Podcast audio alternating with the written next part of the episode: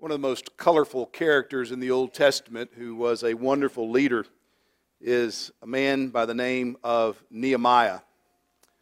Nehemiah found himself in exile with the Old Testament Jewish people when God called him to leave the cushy job that he had and to return to Jerusalem to lead out in the effort of rebuilding the walls around that city. Now, that was a very formidable task because not only did Nehemiah have to rebuild that wall, but he had to do it in the midst of a lot of opposition. There were enemies that set themselves against him and against that effort that he had to withstand. Uh, by name, Sanballat the Samaritan and Tobias the Ammonite determined that the wall should not be rebuilt and that Nehemiah should be thwarted in his efforts. And so they led raids to destroy this work. They even had influence on some of Nehemiah's fellow Jews, causing them to start questioning his leadership. But Nehemiah was undeterred, and he gave himself to the work. He divided those who served with him into two parties. Uh, one was given primarily to the work of construction, and the other was given primarily to watch out and to be ready to engage in battle by keeping the enemies away. And even the men who worked the construction site would carry their tools for work in one hand and a sword in the other, or a sword strapped to their side on the other hand. When the people became afraid and started to wonder if indeed the wall could be built, Nehemiah encouraged them with these words found in chapter 4 of this book Do not be afraid of them. Remember the Lord who is great and awesome, and fight for your brothers, your sons, your daughters, your wives, and your homes. And with that vision before them, ultimately the wall was rebuilt, and it only took 52 days. But it didn't happen without genuine zeal for the Lord and without a willingness to stand against enemies, even to the point of bloodshed. Nehemiah epitomizes what is necessary for every faithful gospel minister.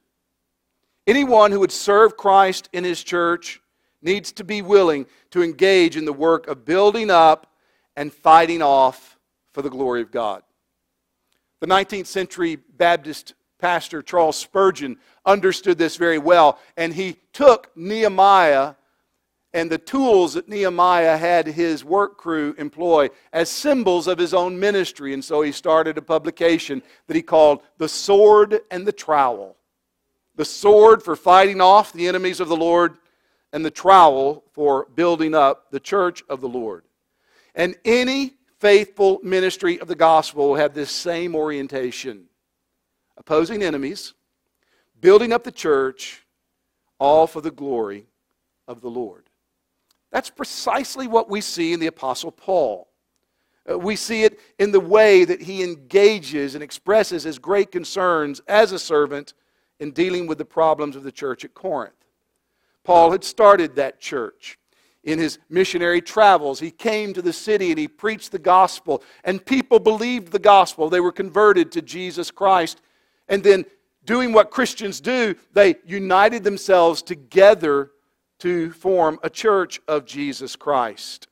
Sometime after Paul left that church, some smooth talking, persuasive false teachers began to infiltrate it. They began to lead the members astray. And they did so by questioning Paul's authority as an apostle, his effectiveness as an apostle, and they created quite a division in the church with their murmurings against him. Well, Paul had to respond. He had to engage this new challenge. And he did so by paying them a brief visit that was somewhat confrontational, and then writing them letters, one of which was a very severe letter, sending Titus to take that letter and to check up on them.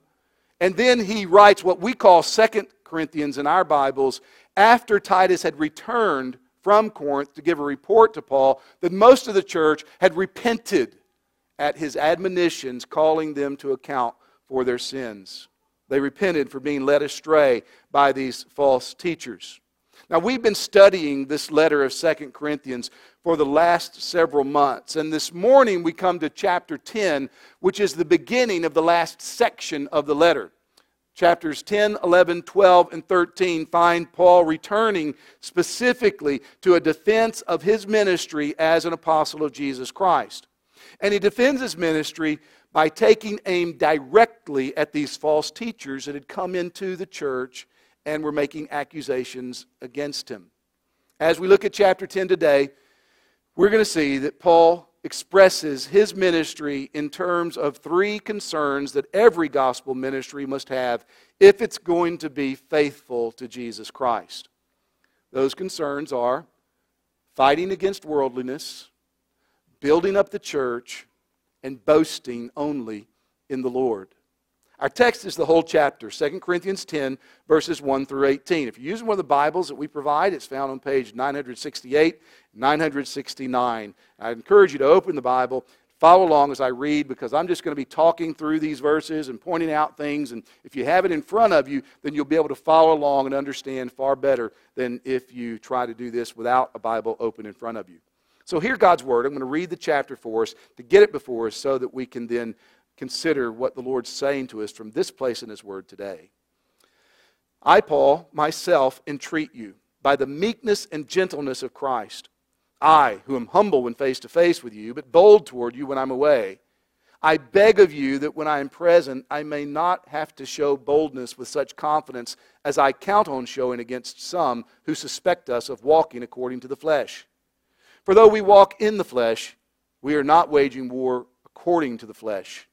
For the weapons of our warfare are not of the flesh, but have divine power to destroy strongholds. We destroy arguments and every lofty opinion raised against the knowledge of God, and take every thought captive to obey Christ, being ready to punish every disobedience when your obedience is complete. Look at what is before your eyes. If anyone is confident that he's Christ, let him remind himself that just as he is Christ's, so also are we. For even if I boast a little too much of our authority, which the Lord gave for building you up and not for destroying you, I will not be ashamed. I do not want to appear to be frightening you with my letters, for they say, His letters are weighty and strong, but his bodily presence is weak and his speech of no account. Let such a person understand that what we say by letter when absent, we do when present. Not that we dare to classify or compare ourselves with some of those who are commending themselves but when they measure themselves by one another and compare themselves with one another, they are without understanding. But we will not boast beyond limits, but will boast only with regard to the area of influence God assigned to us to reach even to you. For we are not overextending ourselves as though we did not reach you, for we were the first to come all the way to you with the gospel of Christ. We do not boast beyond limit in the labors of others, but our hope is that as your faith increases, our area of influence among you may be greatly enlarged, so that we may preach the gospel in lands beyond you without boasting of work already done in another's area of influence. Let the one who boasts boast in the Lord. For it's not the one who commends himself who's approved, but the one whom the Lord commends. A faithful gospel ministry will concern itself with the world, the church, and the glory of God. The Apostle Paul shows us this in this chapter. Specifically, such a ministry will stand against the world's strongholds, it will stand for the church's welfare, and it will stand for and boast only in the glory of the Lord. If you want a simple outline of this 10th chapter of 2 Corinthians, you can find it by dividing it into the three paragraphs that we see in our English Bibles. That first paragraph, verses 1 through 6, we could call Battling the World. In verses 7 through 12, the second paragraph, Building the Church. And then that third paragraph, verses 13 through 18, Boasting in the Lord. A faithful gospel ministry, then, will first of all be engaged in battling the world. Paul recognizes what's going on in Corinth. He analyzes the situation in that church theologically. And when he does, he realizes that what has happened in the church at Corinth is that a worldly way of thinking has infiltrated the membership there. It has crept in through these false teachers that have come among them. So Paul takes aim at this enemy and he announces his battle plan. He attacks worldliness in the church. Notice how he does it. In verse 1, we see he attacks it with humility. Listen to the way he puts it. Paul, myself entreat you, I myself entreat you by the meekness and gentleness of Christ. And then he says, I who am humble when face to face with you, but bold toward you when I'm away. That's one of the accusations that was made against him by these false teachers that sarcastically he is now refuting. He explicitly spells this out in verse 10. Paul is a hand picked apostle of Jesus Christ. He's, a, he's vested with the authority of Christ. When Christ left the earth and ascended into heaven, he gave to his chosen apostles authority to write scripture, to represent him in the world. He could have started this section of his letter by saying, I'm an apostle of Jesus.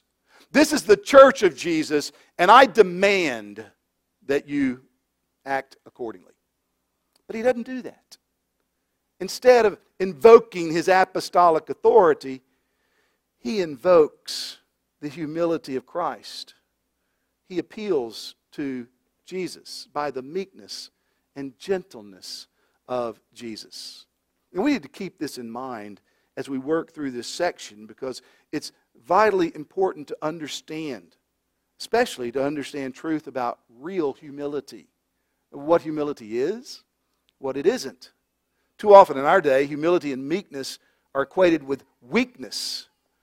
Humility in our day is often judged incompatible with strength, or resolve, or forcefulness.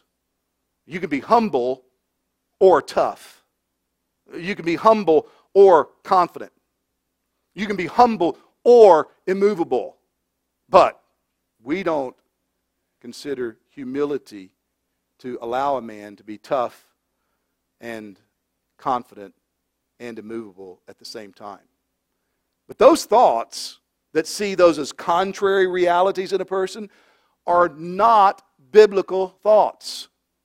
They do not correspond with what the Bible sets before us as genuine humility. Think with me for just a few minutes.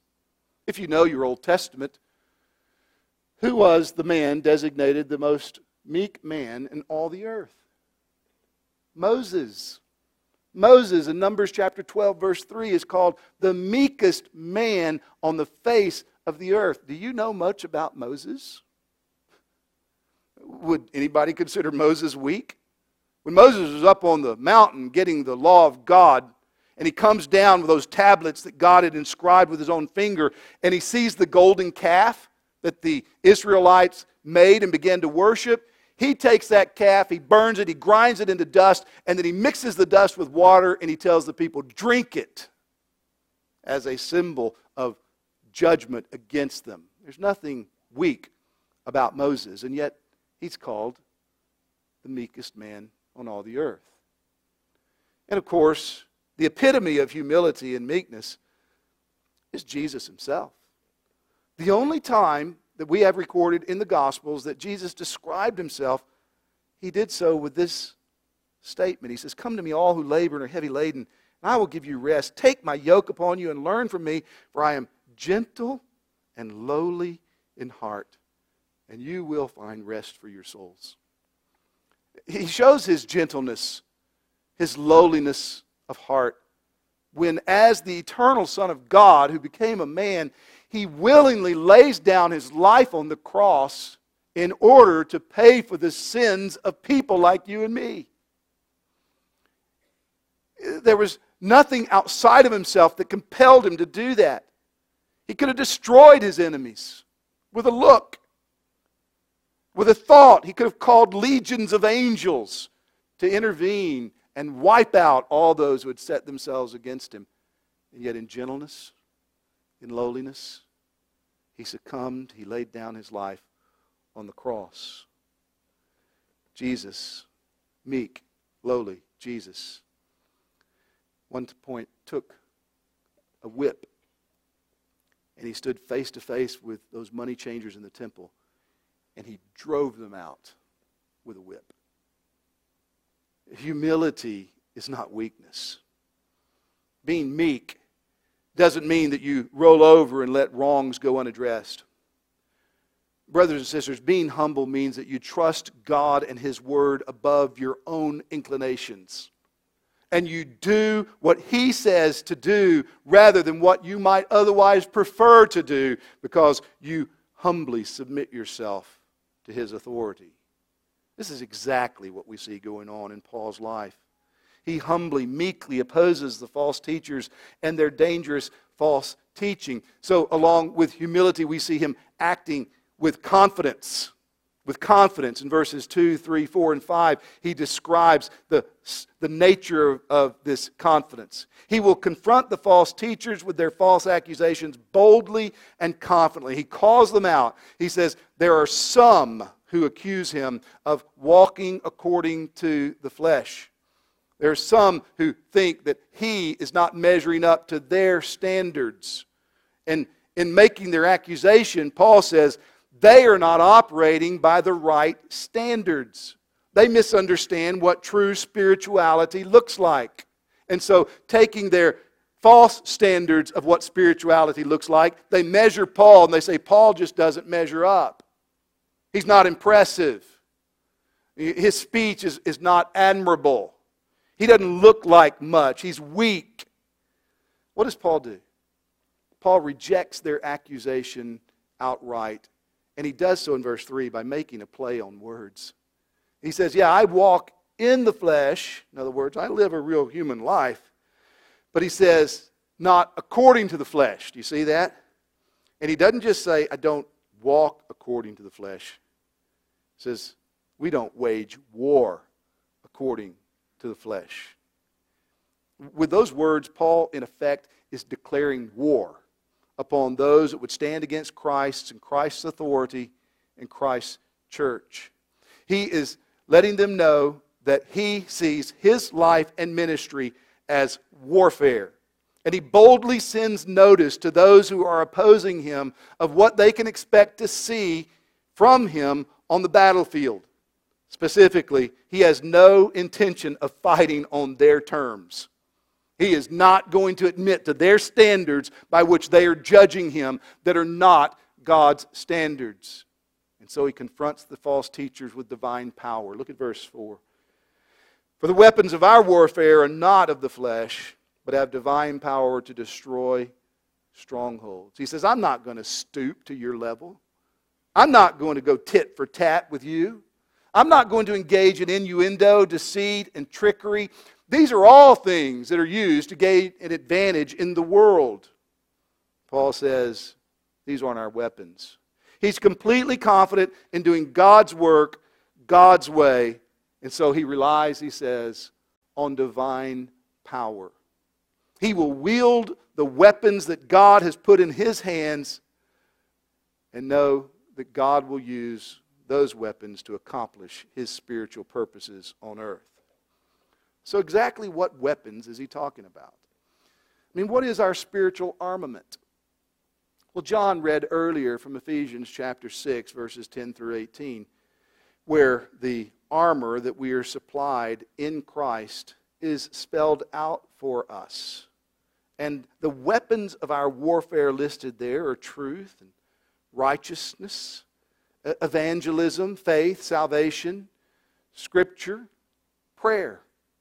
That's what God calls us to employ when we engage in spiritual warfare. These weapons, one writer says, are scorned by the world and yet are the most feared by the powers of darkness. Brothers and sisters, it's vitally important that we remember, recognize, and remember what our weapons are in spiritual warfare. So often, the Church of Jesus Christ has tried to employ weapons of the world in order to stand against the forces of spiritual darkness. Sadly, we're witnessing it again in this presidential election cycle. But we must not be duped. We must remember to see spiritual victories, we must employ spiritual weapons and they are to be employed against spiritual targets. Do you see how Paul describes what he, see, he has in, in mind as he takes up these weapons? He calls them strongholds. Strongholds. What's a stronghold? Well, it was a fortress. It was a rampart. It had been well known to the people at Corinth because they had one right above the city in the mountain above them. It was a place that most significant cities would build out so that if the city was laid siege to, they could resort to it. They could go up into this fortified place that would be difficult for enemy forces to reach them. He says, arguments are what we have in sight. Every lofty opinion raised against God in verse 5. Paul says, I'm taking aim at the real enemies. I'm taking aim and engaging the real battlefield in spiritual warfare. And notice what he says. He does it with complete confidence of absolute victory. He says, to take every thought captive to obey Christ. So, with humble confidence, Paul declares war on every false way of thinking and living that is contrary to the way of Christ. Brothers and sisters, this is our war. It's not against people, it's against ideologies, it's against ideas, it's against ways of thinking that are contrary to the way of Christ. We need to be clear and understand what Paul is saying to us here, what he recognizes here. Every unbeliever remains an unbeliever in Christ because he or she has imbibed arguments and opinions that make their rejection of Christ seem right and reasonable. And those opinions, those arguments, those beliefs that they have bought into are like a stronghold that is designed to keep them from knowing God. Now, I know that there some of you here that are unbelievers, and I'm grateful that you're here. I'm glad you're here. But do you understand how the Bible describes your situation? The Bible says that you remain an unbeliever because you have figured out ways of thinking, you have believed opinions. You have bought into arguments that you have just settled into that keep you from bowing to Jesus Christ as Lord. This is how God evaluates you.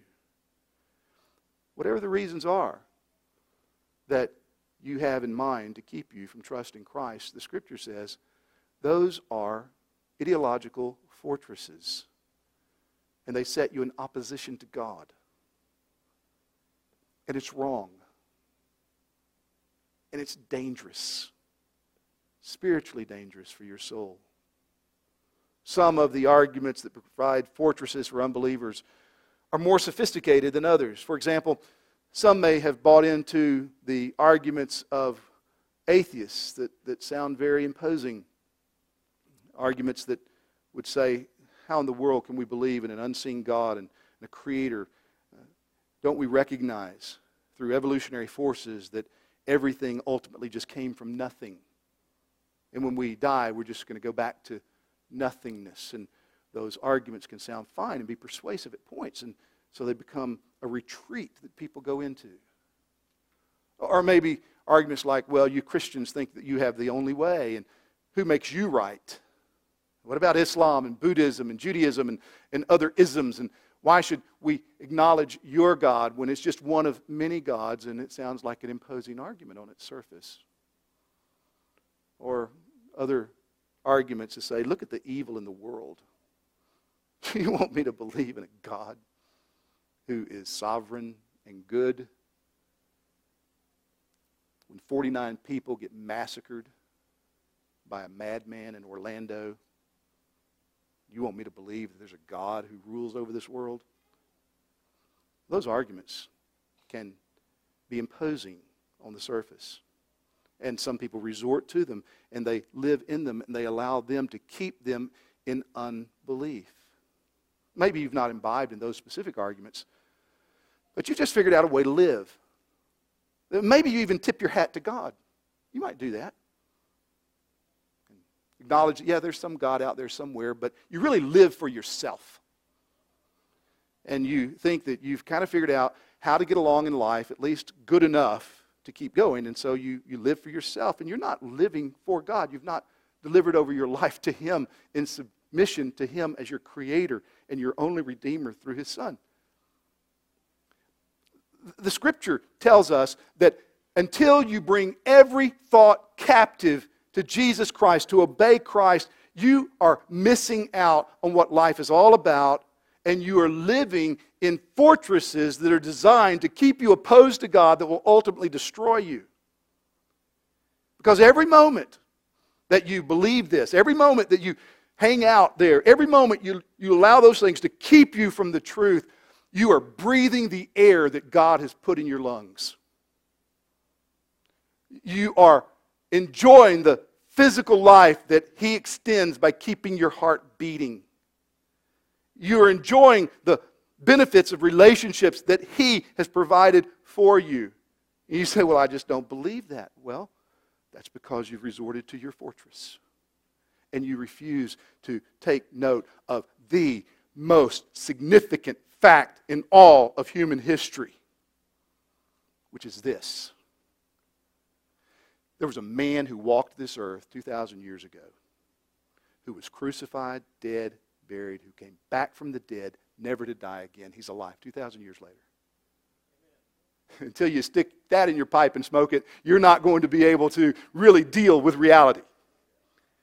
Because that fact, that reality changes everything. If that's true, if that's true, then you need to give attention to what the Bible teaches us about that man. If there's a man who was raised from the dead, never to die again, then all of your thoughts about reality and how to live and what's right and wrong and good and bad need to be brought into alignment with that most significant truth. And friend, that's why God brought you here today. That's why He's given you the Bible. That's why He gives you opportunity to stop and consider these things.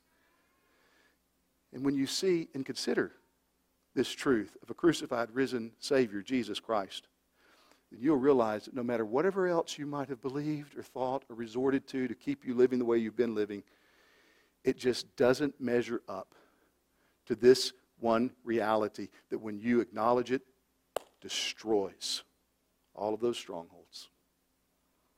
That's what Paul says he's aimed at. Scripture calls us to live not in opposition to God with our thoughts that we've figured out to keep us away from Him, but to live in the light of the good news of what He's done for people like us by sending His Son to die on a cross for our sins. What God has done in Christ is the most significant thing in all the world. And until you see that and believe that, then you will not be able to think or live rightly before your Creator. God created us for Himself what we need, He provides. He knows what's best for us.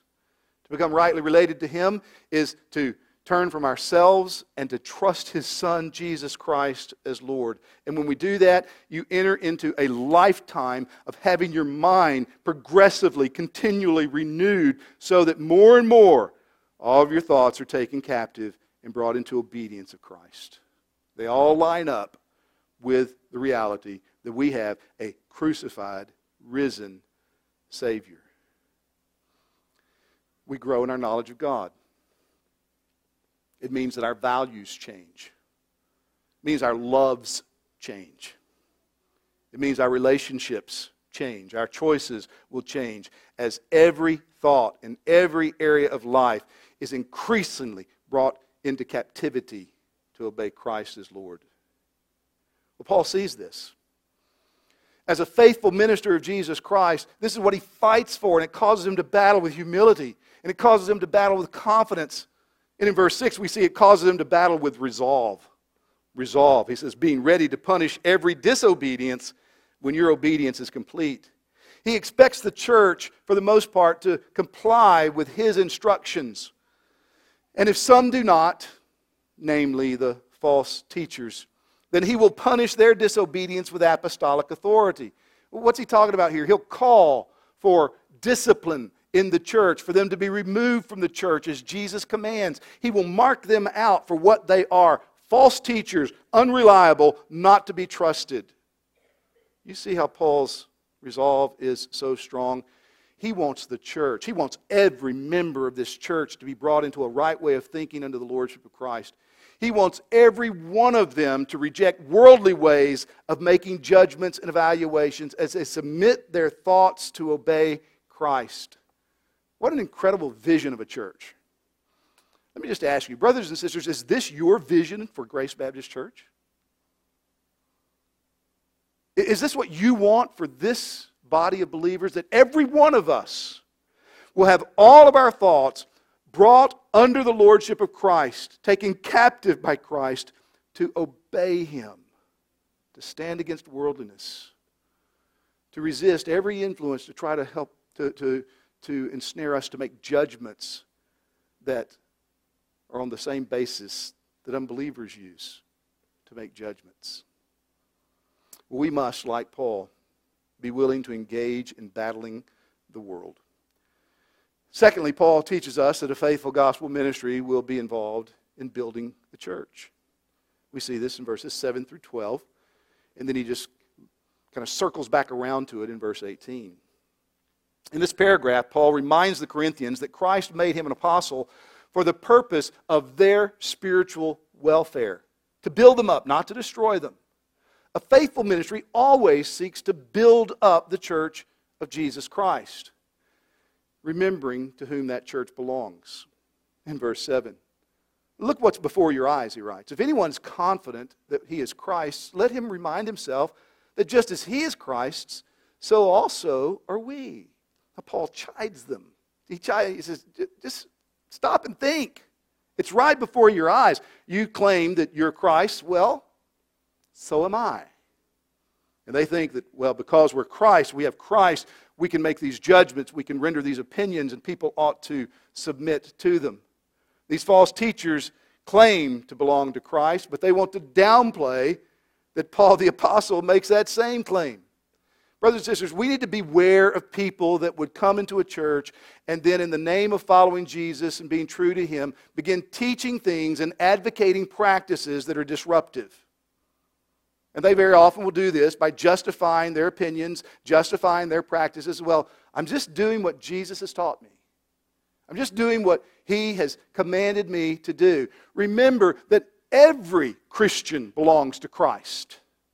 And remember that Christ is the one who has given leaders to the church who also belong to Christ. If the Corinthians had not been so quick to forget that Paul belonged to Christ, that he was an apostle of Jesus Christ, they would have not been so quickly and easily led astray by these false teachers who came in and who, in reality, were opposing Christ. Every true local church belongs to Jesus, He's the head of it. And no true follower of Christ should sit idly by when interlopers come in and by their teachings and actions begin to undermine the authority that Christ established in his church. Paul reminds them of this. He also wants to remind them of how Christ exercises his authority in the church. Paul is unashamed of his authority as an apostle. He tells us this in verse 8. He rejects the accusations that they make against him that he's inconsistent in wielding this authority. They, in verse 10, accuse him of being a paper tiger and a personal coward.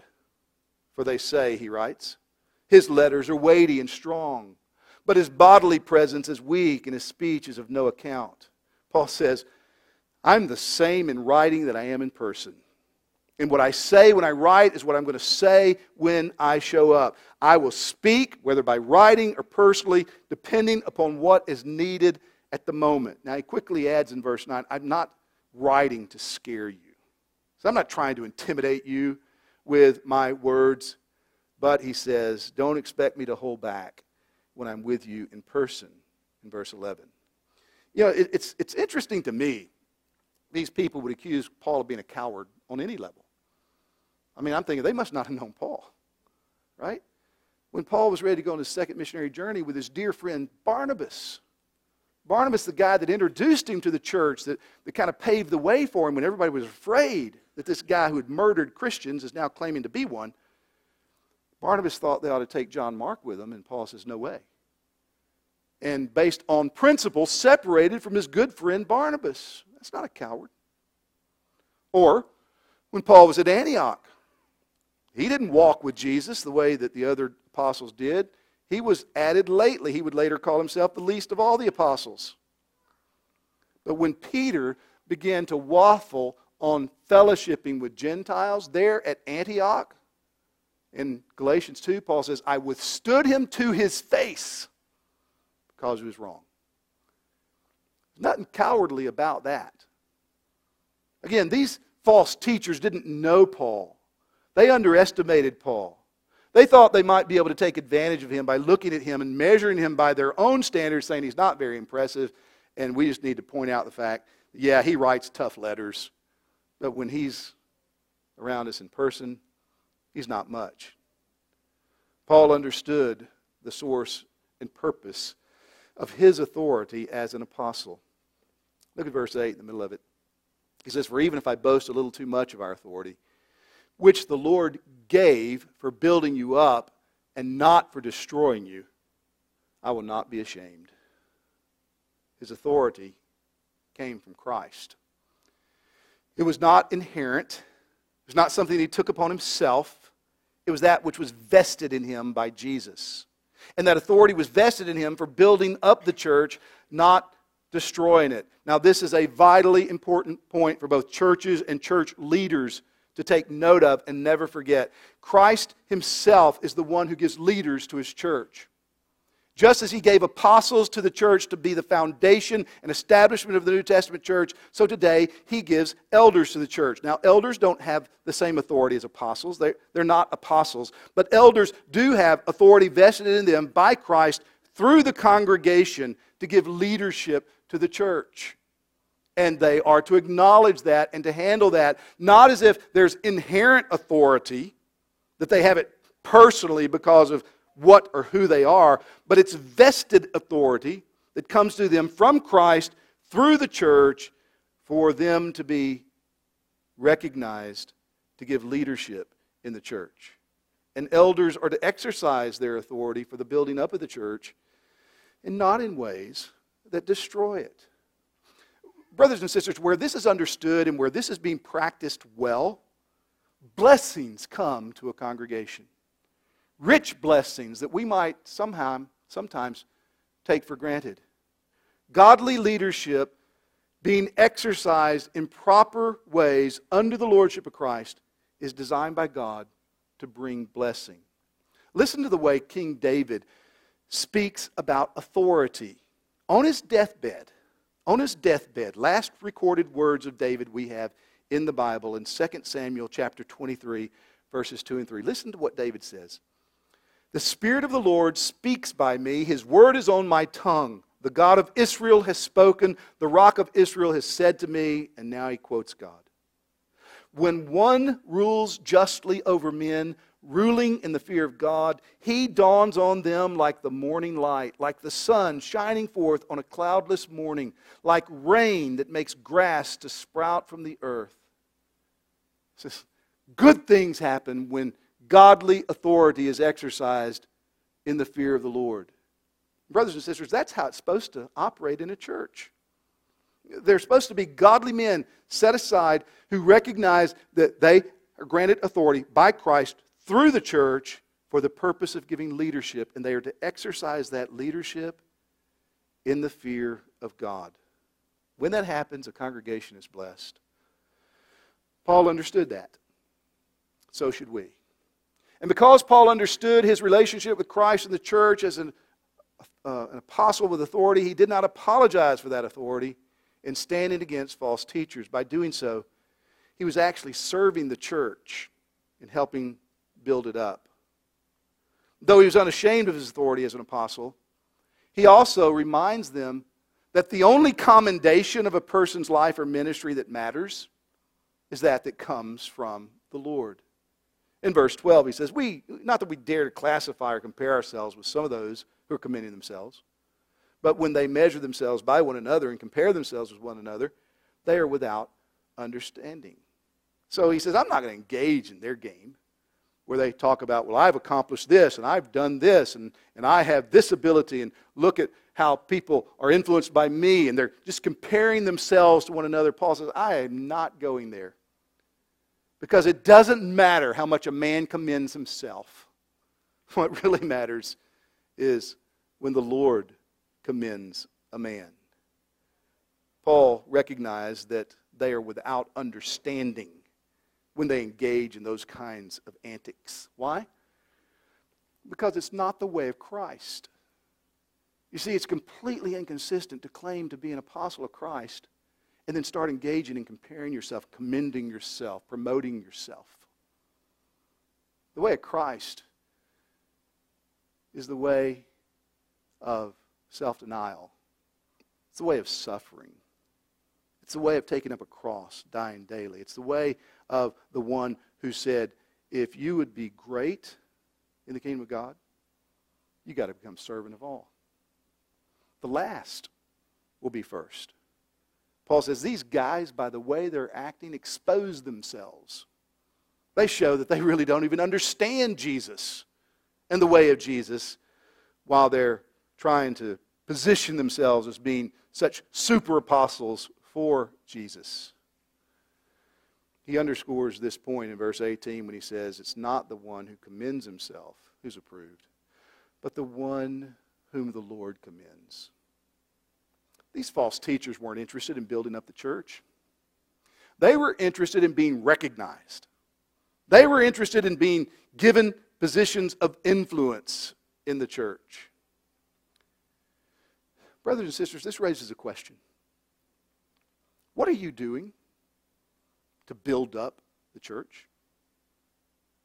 Paul was focused on a local church, the one in Corinth. What are you doing to build up this church? If you're a member here and you're basically a consumer, come in, consume, leave till the next time to consume. You ought to ask yourself the question am, am I concerned, like Paul was concerned, to build up the church? What do I have that I can offer to the Lord in service to Christ and His church? Just prayerfully ask that question. Ask God to help you to see and think how you can engage your time, your energies, your resources, your gifts for the building up of the church. Or if you're a long-time attender here and haven't joined, have you ever stopped to consider how your lack of joining with brothers and sisters might be inhibiting the building up of the church? Why wouldn't you covenant together with other brothers and sisters under the lordship of Christ, submitting yourself together with them to Christ in order to see Christ honored in the church built up. A faithful ministry is concerned with battling the world, with building the church. But then, thirdly, in the last paragraph, it's also concerned in boasting in the Lord. Verses 13 through 18. Paul acknowledges the stewardship that we have from the Lord. Look at verse 13. He says, We will not boast beyond limits but will boast only with regard to the area of influence God has assigned to us to reach even to you. For we're not overextending ourselves as though we did not reach you. For we were the first to come to you, all the way to, first to come all the way to you with the gospel of Christ. Paul says, God's the one who led us to Corinth to preach the gospel to you. In essence, he's saying, I'm your spiritual father. I'm the one that God chose as an instrument to bring the gospel to you that you savingly believed. These false apostles who've come in, they're interlopers. They're coming in to wreak havoc among people among whom they have not labored or established anything. Now, we should not read Paul's words here as petty jealousy. He's not jealous of these super apostles, so called, because they're in Corinth. He sees the danger that they bring to the church by their spiritual ignorance and spiritual arrogance, and that's why he opposes them. He doesn't look at Corinth, the church at Corinth, as his own little pet prize that nobody else can ever participate in. Not that at all. If you read 1 Corinthians chapter 3, I think it's verse 10, he talks about, he anticipates having laid the foundation as an apostle, that others will come and build on that foundation. He anticipates that. But he is unwilling to stand by when interlopers come in and they're not at all concerned to build rightly on this foundation, but they're going to try to undermine that foundation by undermining Paul's credibility and therefore the gospel that he preached and establishing the foundation of Christ's work among the Corinthians. So, Paul is not petty, he's not being jealous here. He is explaining that God is the one who put him in an influ- influential position in the life of the Corinthians, and he wants them to recognize that he speaks from that position of God's providential arrangement.